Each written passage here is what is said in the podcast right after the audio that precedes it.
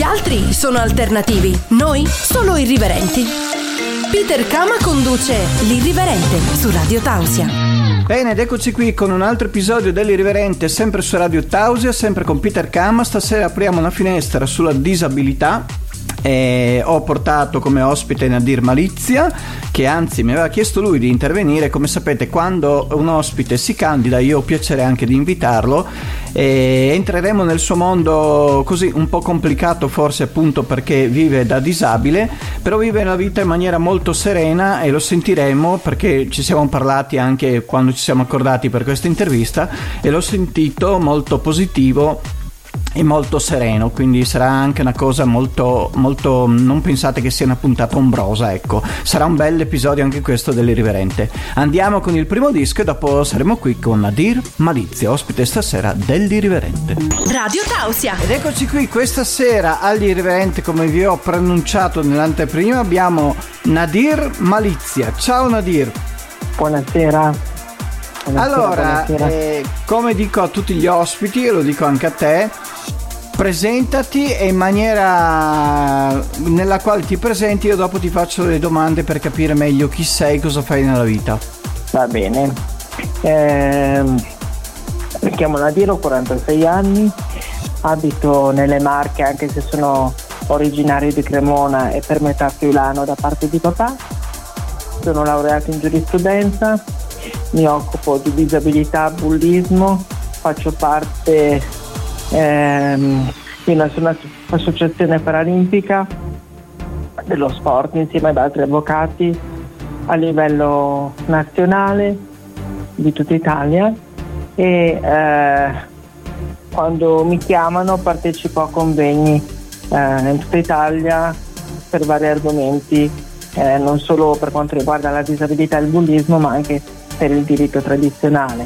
Sono specializzato in diritto comunitario e diritto internazionale, e basta, direi.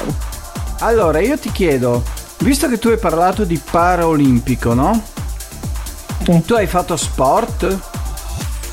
In passato ho fatto sport. Che sport facevi? Nuoto. Ok. E comunque tu sei un disabile? Sì, sono disabile dalla nascita. Ah, dalla nascita? Sì, esatto.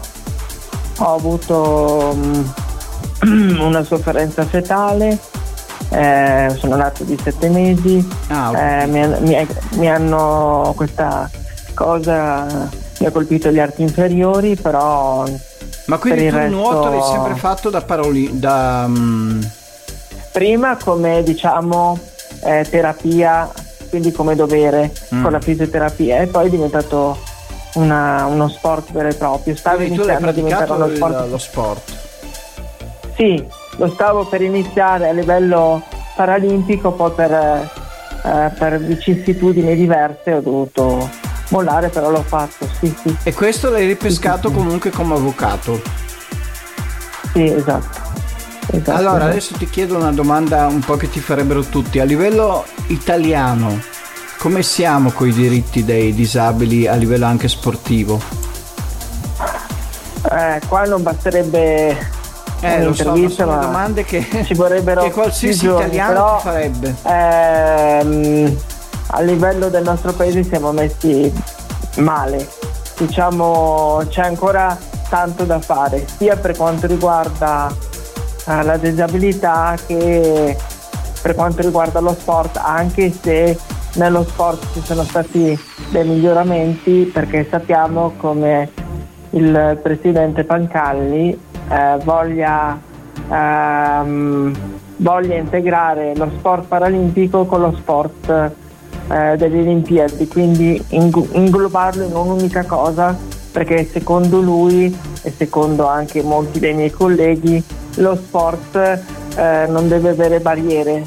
Ho capito, quindi, ma secondo te è il problema italiano coi disabili, no? È un fatto che deriva dalla convinzione che ci siano poche persone con queste problematiche. Non siamo preparati a livello di tradizione, ci secca un diciamo po' che avere siamo... anche questa, cioè diciamo che per noi diventa un po' un, è brutto da dire come parola, però non, cioè diciamo una cosa in più che non si capisce perché dobbiamo fare. Cioè, dove nasce il problema secondo te per cui siamo indietro rispetto agli altri?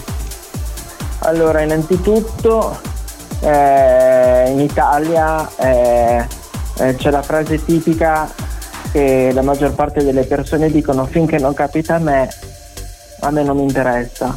No, perché la disabilità, come succede con gli incidenti, esatto, perché la disabilità è un qualcosa, è riguarda tutti, perché chi più chi meno abbiamo una disabilità, magari non si vede ma c'è. Però bisogna creare un paese civile, cosa che sarà molto difficile, credo. Ci vorranno anni e anni prima che, rispetto all'estero, che la disabilità venga vista come una cosa normale. Cioè le persone che hanno una diversa abilità sono prima di tutto persone. Quello che manca, bravissimo, in Italia è la sensibilità, perché le leggi ci sono, le convenzioni dell'ONU, che sappiamo benissimo che cos'è, o almeno spero che si sappia, dice espressamente che la persona con disabilità deve avere una vita economica, deve avere una vita sociale, deve far parte dell'economia, perché anche una persona con disabilità dovrebbe, uso il condizionale, dovrebbe lavorare, cosa che purtroppo in verità non succede. E come per quanto riguarda i servizi dell'assistenza per creare un'autonomia per la persona con disabilità, in Italia questo viene tralasciato rispetto ai paesi come la Spagna, come l'Inghilterra, come qualsiasi altro paese. Sì, appunto, perché europeo. Ti stavo chiedendo prima che tu parlassi, cioè completassi, tu fai riferimento comunque a qualche paese che invece le cose vanno bene. Sì, la Spagna ad esempio si parla molto di vita indipendente, perché la persona con disabilità poi viene calcolata in base alla disabilità che uno ha, gli danno le ore di assistenza e la persona con disabilità viene assistita in tutto, nelle pulizie, nel poterlo portare dove deve andare, a fare la spesa, a portarlo in comune, a fare qualsiasi cosa, però viene visto come una persona normale, come è giusto che sia, che è giusto che abbia la sua autonomia. Ripeto, indipendentemente, dipende dalla disabilità, e questo poi viene calcolato in base alla disabilità. Hanno un tot di ore nelle quali vengono aiutati e lì non c'è discriminazione come succede qui in Italia, no? Okay. Perché il diverso viene ancora visto emarginato. No, ma ancora una domanda prima di passare all'altra parte. Ma questa cosa qua, che il diverso viene visto come qualcosa da emarginare, secondo te da cosa dipende? Cioè, da una mancanza nostra di cultura, da una nostra, esatto, impreparazione, di egoismo, e dire tanto capita agli altri, a me che cavolo me ne frega? Cioè, da cosa parte questo fatto che noi rispetto agli altri, perché comunque gli altri paesi hanno delle legislazioni che aiutano, no? Sì, come dovrebbero averlo qua in Italia, perché le leggi ci stanno, ma non vengono applicate. La diversità viene vista così perché manca, è un paese, l'Italia tra virgolette è un paese dove manca l'informazione, è un paese ignorante, non nel modo dispregiativo. Sì, ho capito, nel senso... manca, e l'Italia potrebbe avere tutti gli strumenti solamente se queste diciamo leggi vengono applicate e soprattutto si faccia un'informazione corretta. Ho capito. Allora, Ci fermiamo un attimo. Radio Tausia. Allora, sempre qui con Nadir Malizia, che è l'ospite di stasera, che ci cerca di farci capire un po' il mondo della disabilità, perché sono tutte quelle cose che noi tante volte diciamo tiriamo via dalla mente, ma non per cattiveria, ma perché comunque sono cose che ci appaiono tanto lontane da noi. Cioè diciamo sempre, ma tanto chissà, è capitato uno, gli altri 99 vanno avanti tranquilli e spensierati. Il problema è che quando capita a te non è proprio così, no? Esatto. Allora, tu sei stato dalla nascita, dicevi, no? Sì, esatto. Quindi comunque hai sempre combattuto contro tutti, contro tutto. Sì. Forse è peggio chi durante la vita diventa disabile per qualche disgrazia, per qualche incidente, per qualche... Secondo te è peggio dopo o è peggio nascere subito con un problema? È peggio dopo. È peggio dopo, perché tu comunque è molto... sei stato allenato dall'inizio. Ci convivo. Una persona che ad esempio ha un incidente, dal camminare a non camminare più c'è una bella differenza. Lo so. È uno shock che prima ci vedeva e dopo non ci vede più. Esatto. E qui diciamo in questo caso ci deve essere il supporto della famiglia, il supporto psicologico, perché ognuno non reagisce allo stesso modo. È chiaro. Ognuno reagisce diversamente. C'è chi reagisce in base alla sua storia, al suo carattere, alla sua personalità. Esatto. Quanto è tabù l'argomento disabilità in Italia? Una voragine, anche se diciamo io facendo i convegni in tutta Italia, cercando di sensibilizzare e facendo vedere la disabilità a 360 gradi, quindi non soltanto gli aspetti positivi ma anche quelli negativi, perché ripeto, qui c'è bisogno di proprio istruire le persone a capire che la disabilità non deve essere delle parti del mondo e non un mondo a parte. Bravissimo. Perché pensiamoci, se pensiamo bene, il mondo è fatto di diversità. Chi è di colore, chi proviene da un paese diverso, chi è grasso, chi è magro, chi è strabico, chi non è, siamo tutti diversi. La diversità, la cosa fondamentale che ripeto ad ogni convegno, poi dipende anche dal pubblico, al pubblico che mi ascolta, quindi un pubblico giovane, un pubblico di professionisti o chi sia, la cosa fondamentale che ripeto sempre è la diversità. Deve essere parte del mondo. Tu comunque che sei nato con questo problema, no? Sì. E la famiglia ti ha aiutato, non ti ha aiutato? Com'è stato il tuo rapporto con la famiglia? Allora, diciamo che non è stato facile, perché i miei genitori quando mi hanno avuto erano giovanissimi. Quindi naturalmente impreparati a questa situazione. Esatto, però ce l'hanno messa tutta, insomma. Ho capito. A farmi. Quindi tu dalla tua famiglia comunque hai avuto supporto. Sì.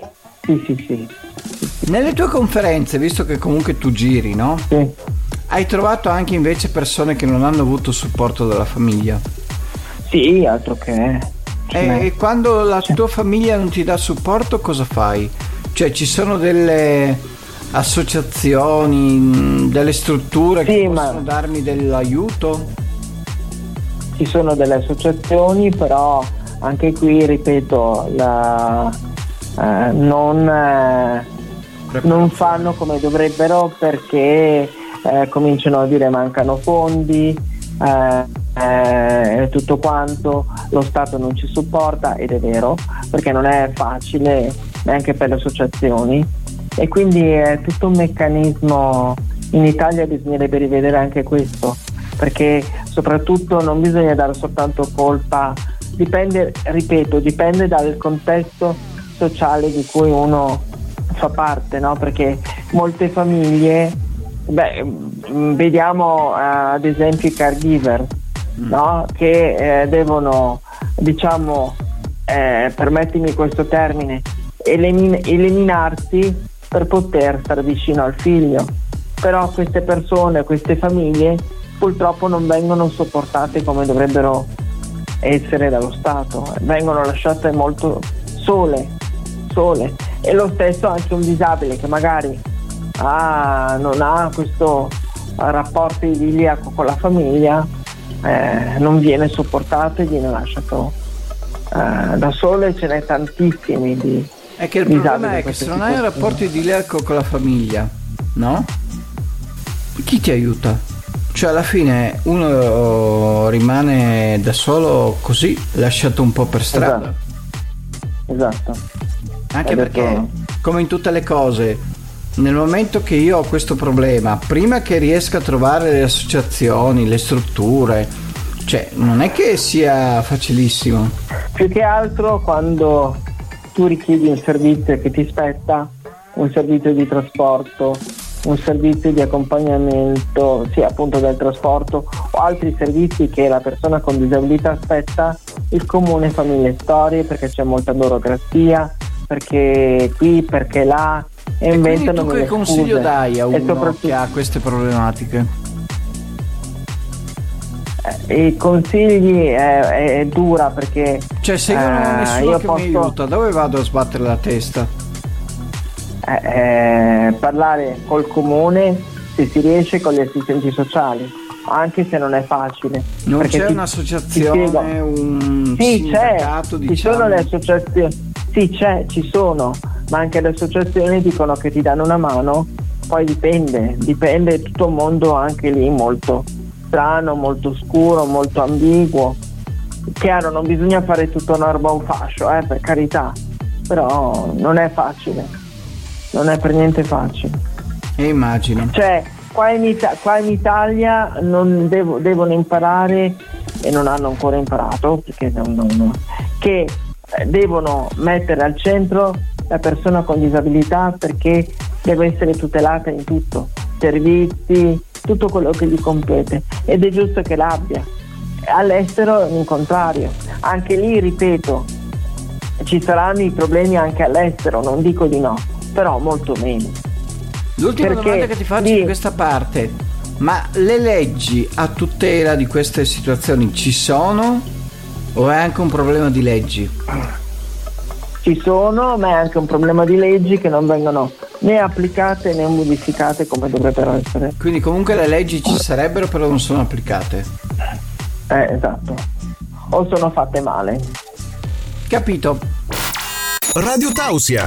Bene, sempre qui con Nadir Malizia, che stasera ci parla di un problema molto grosso che è la disabilità, e su cui come trasmissione volevo proprio fare un episodio dedicato dell'Irriverente a queste problematiche, perché comunque ci sono, anche se noi tante volte facciamo finta di non vedere.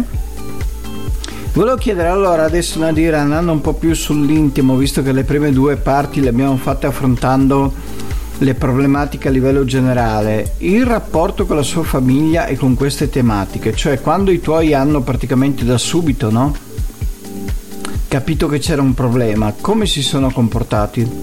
Chiaramente, ripeto, all'epoca io ho 46 anni, quindi provengo dagli anni 70, era una cosa, quindi fine inizi anni 80, sì, era una cosa aliena, no? Una cosa, quindi i miei genitori giovanissimi si sono trovati spiazzati, però non si sono persi d'animo, ecco. Quindi comunque è cioè, un giudizio positivo dei tuoi? Sì, diciamo di sì. Non si sono persi d'animo, quindi com'è partito tutto? Cioè nel senso che tu nasci con queste problematiche? Io nasco, ho cominciato già presto a frequentare gli ospedali, a fare i primi interventi, fino all'età di 16 anni. Ecco. E come scuole? Sei andato a scuola? Sì, ho avuto, diciamo, a causa di questi continui interventi in continuo altalenante, però mi sono diplomato nel 2000 in lingue, mi sono laureato, laurea magistrale a Udine nel 2010. Quindi tu hai frequentato comunque l'università? Sì. E ci sono state problematiche legate agli esami, no? Hai potuto far tutto tranquillamente? Sì, ho fatto tutto tranquillamente senza alcun problema. Il rapporto con te stesso, cioè tu ti sei subito accettato? Sì. Anche perché quando nasci così non hai altra alternativa. No, ma non è il fattore quando nasci così, perché ripeto, io forse sono stato fortunato perché ho cercato di tirare fin da subito il meglio di me stesso, no? Le mie qualità, le mie per altre persone invece questo non è facile, perché ripeto, ognuno anche in questo caso reagisce in maniera diversa. Io per fortuna ripeto, ho saputo reagire. Chiaramente anch'io ho avuto in età adolescenziale dire oddio, magari non posso giocare, non posso correre, non posso giocare a pallone, però a me è scattata quella tipica vocina della coscienza che mi ha detto ma che cosa stai facendo? Guarda che nonostante tutto, anche se tu sei in carrozzina, puoi fare qualsiasi cosa, basta volerlo. Magari ci vorrà un po' di più, però arrivi. Ma questa vocina che tu parli, secondo te deriva dal fatto che tu comunque alla fine, essendo nato già così, ti sei comunque già attrezzato per affrontare questa dinamica? Sì, perché non lo so, è stata una fortuna, non mi sono mai perso d'animo. Una fortuna anche dici, nel senso che subito, sei nato subito con queste problematiche? Nel senso, fortuna che non mi sono perso d'animo e ho saputo reagire. Sì. Ho capito. Non è stato facile, però sì. Ho capito. E un'altra cosa che volevo sempre nell'ambito familiare. Tu sei figlio unico? Sono figlio unico. Ah, figlio unico. Quindi comunque i tuoi non hanno avuto altri... No. Cioè, e tu lo stesso non hai avuto un confronto con un fratello, con una sorella? No, perché essendo figlio unico non ho potuto. Secondo te sarebbe cambiato qualcosa essere figlio, non so? Ma qualcosa sì, sicuramente sì.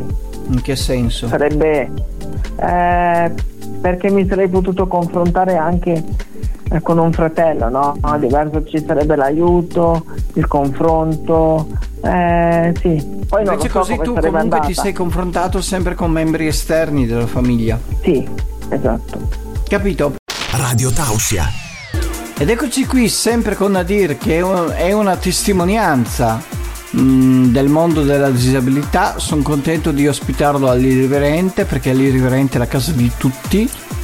E mi piace anche pensare che sia anche la casa dei disabili, perché comunque sono persone con tutti i diritti che devono avere giustamente e che affrontano con difficoltà anche tante cose che per noi sono scontate. Allora, adesso andando un po' nelle parti più intime di questo programma, no? Volevo chiedere a Nadir, nella sua situazione, come sono state le sue esperienze amorose. Allora, ma diciamo che come tutti, anche se ripeto, la disabilità viene vista ancora come un tabù. Comunque non ho mai avuto problemi di alcun tipo. Ho avuto ai tempi dell'università ho avuto un compagno e quindi l'ho vissuta bene, cioè non ho avuto problemi. Quindi è stata una relazione con questo compagno? Sì. Ho capito. Sì. Se vuoi darci qualche dettaglio, non so, l'età, No, preferirei, nel senso Era più grande di me. Ah, era più grande di te comunque. Sì, era molto più grande. Parlo all'epoca dell'università e io che ne avevo 30.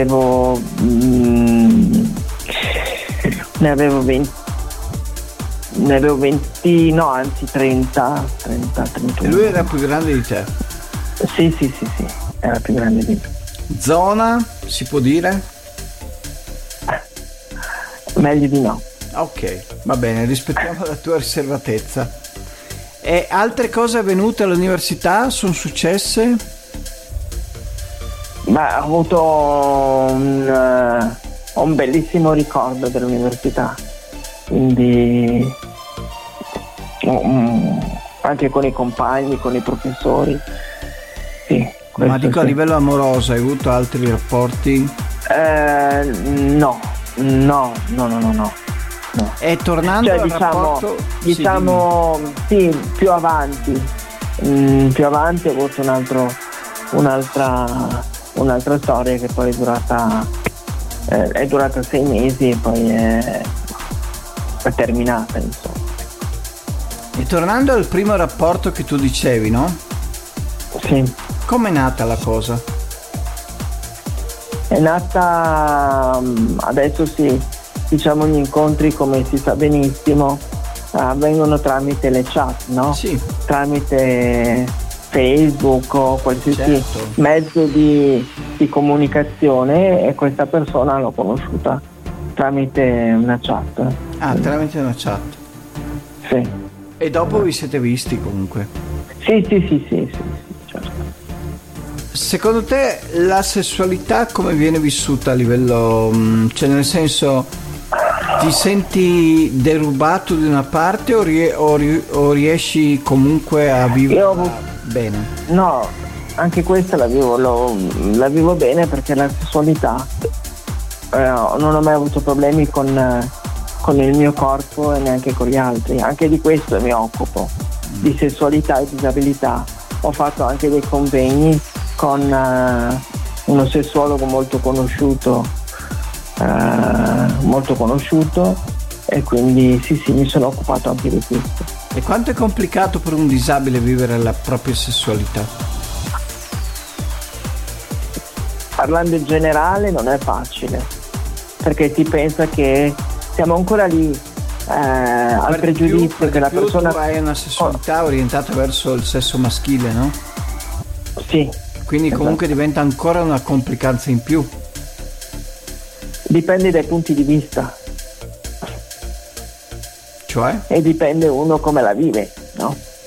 Ripeto, io ho trovato un equilibrio con la mia omosessualità, e quindi col mio orientamento e la mia disabilità. Non per niente il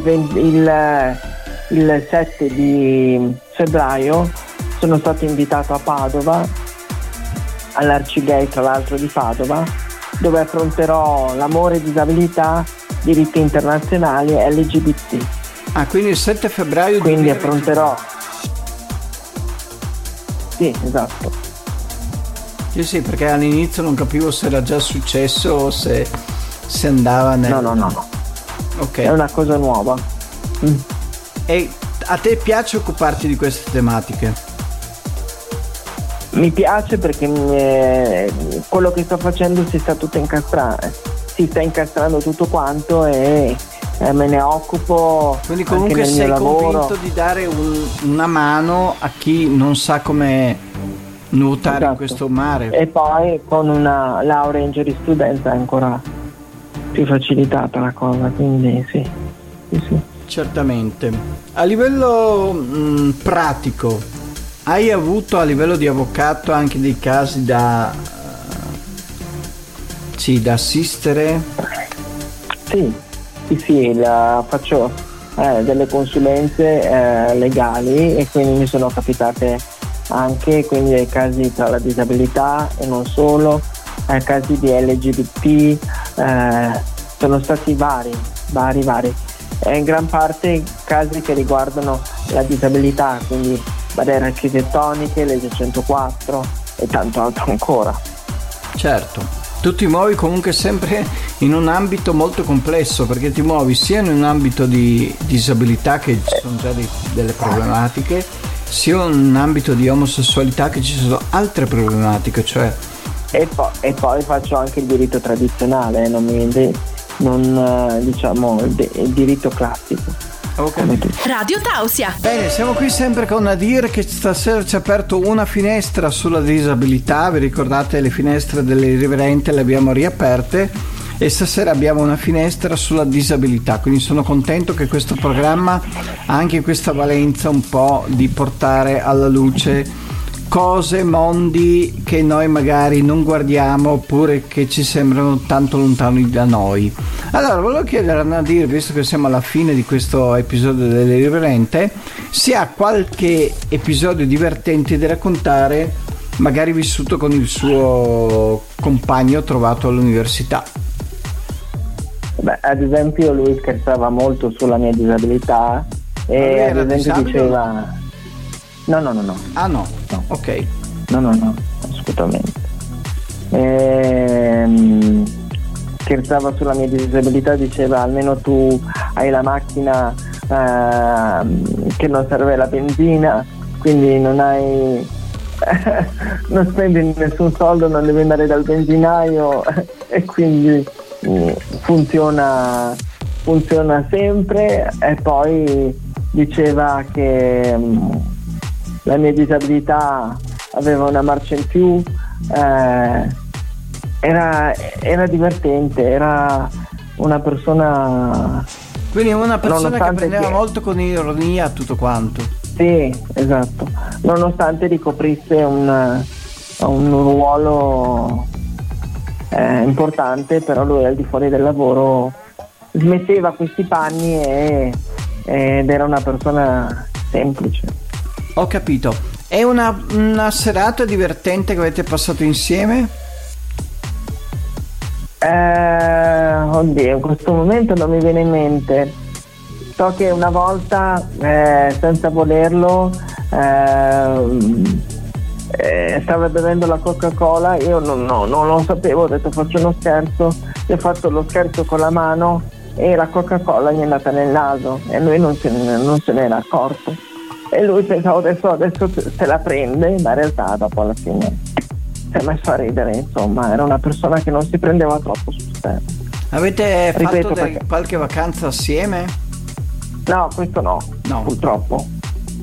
Ma quanto tempo è durata questa relazione? È durata quasi un anno. E non avete avuto modo di fare una vacanza? No. Perché poi lui era molto impegnato col lavoro, quindi non riusciva materialmente, anche se lui avrebbe potuto. È una serata particolare che avete fatto in qualche posto? Al ristorante, a cena. Mi ha portato fuori, ha detto vestiti, andiamo fuori, ti faccio una sorpresa, e mi ha portato. Quindi era molto carino, anche molto romantico. Sì. Qual è la cosa che ti ha fatto innamorare di lui? La sua dolcezza. La sua dolcezza. E secondo te lui di cosa si è innamorato di te? Della mia forza di volontà. E anche perché lui diceva che ero un bellissimo uomo, però si è innamorato della mia tenacia, no? Oltre che di tutto il resto, ma della mia caparbietà, no? Della mia tenacia. E proposte strane ne ricevi comunque? Mi è capitato, sì, in passato. Tramite chat, penso. Sì, ma questo all'epoca dell'università, anche qualcosa anche adesso, ma molto meno. E come vivi queste cose un po' da chat? Cioè, secondo te la chat ha senso? Ma la prendo molto. Allora, come dico sempre, non bisogna demonizzare niente. Bisogna trovare un equilibrio tra la realtà e la chat, anche se ormai questi due mondi si sono talmente coesi che ormai non si capisce più qual è la realtà e qual è più la... Però io ripeto sempre, non bisogna mai demonizzare lo strumento di internet. Bisogna imparare ad utilizzarlo con intelligenza, perché se si comincia ad utilizzare, bisogna, diciamo, cominciare a come dico sempre, no? Quando si parlano anche di queste cose, si parla molto di bullismo, che io me ne occupo, di cyberbullismo, e il computer non bisogna demonizzarlo, bisogna insegnare già ai ragazzi che le chat o qualsiasi altra cosa può essere funzionale, ma bisogna stare attenti, perché non si sa mai chi si trova dall'altra parte. Certo. Un'ultima cosa che ti chiedo, visto che siamo nel finale del programma, vuoi ancora innamorarti? Sì. Sì. Quindi sì, credi ancora nell'amore? Sì. Certo che sì. Avresti anche un sogno d'amore? Sposarmi. A sposarti, ok. Non c'è una persona fisicamente che tu dici quello è il mio per ora? No, però ti piacerebbe, diciamo, sposarti? Sì, questo sì. Ok, allora abbiamo terminato questa intervista. Vuoi salutare qualcuno? Innanzitutto ringrazio voi per l'invito e L'Irriverente è anche la casa della disabilità. Spero che questa mia testimonianza possa essere utile, insomma. Sicuramente, e sono contento di averti avuto ospite. Radio Tausia. Bene, come vi avevo assicurato, non è stata fatta una puntata noiosa e ombrosa, ma è stata una puntata positiva in cui abbiamo trattato tante cose e in cui magari vi siete fatti anche un'idea di come viva Nadir, di come si approccia la vita Nadir, e io veramente sono stato contento di averlo come ospite. L'aforisma di stasera è di Federico Fellini ed è: il cinema è la maniera più rapida per mettersi in competizione con Dio. Quindi più o meno questa è la frase di Fellini che volevo riferirvi stasera, e a chiusura di questa puntata dell'Irriverente ci vediamo martedì prossimo, sempre qui su Radio Tausia, in compagnia di altri ospiti e come sempre del conduttore Peter Kama. Bacioni! L'Irriverente non può essere limitato ad un concetto temporale come quello di un programma, non è nei suoi canoni. L'Irriverente va solo in pausa fino alla prossima puntata. Buonanotte!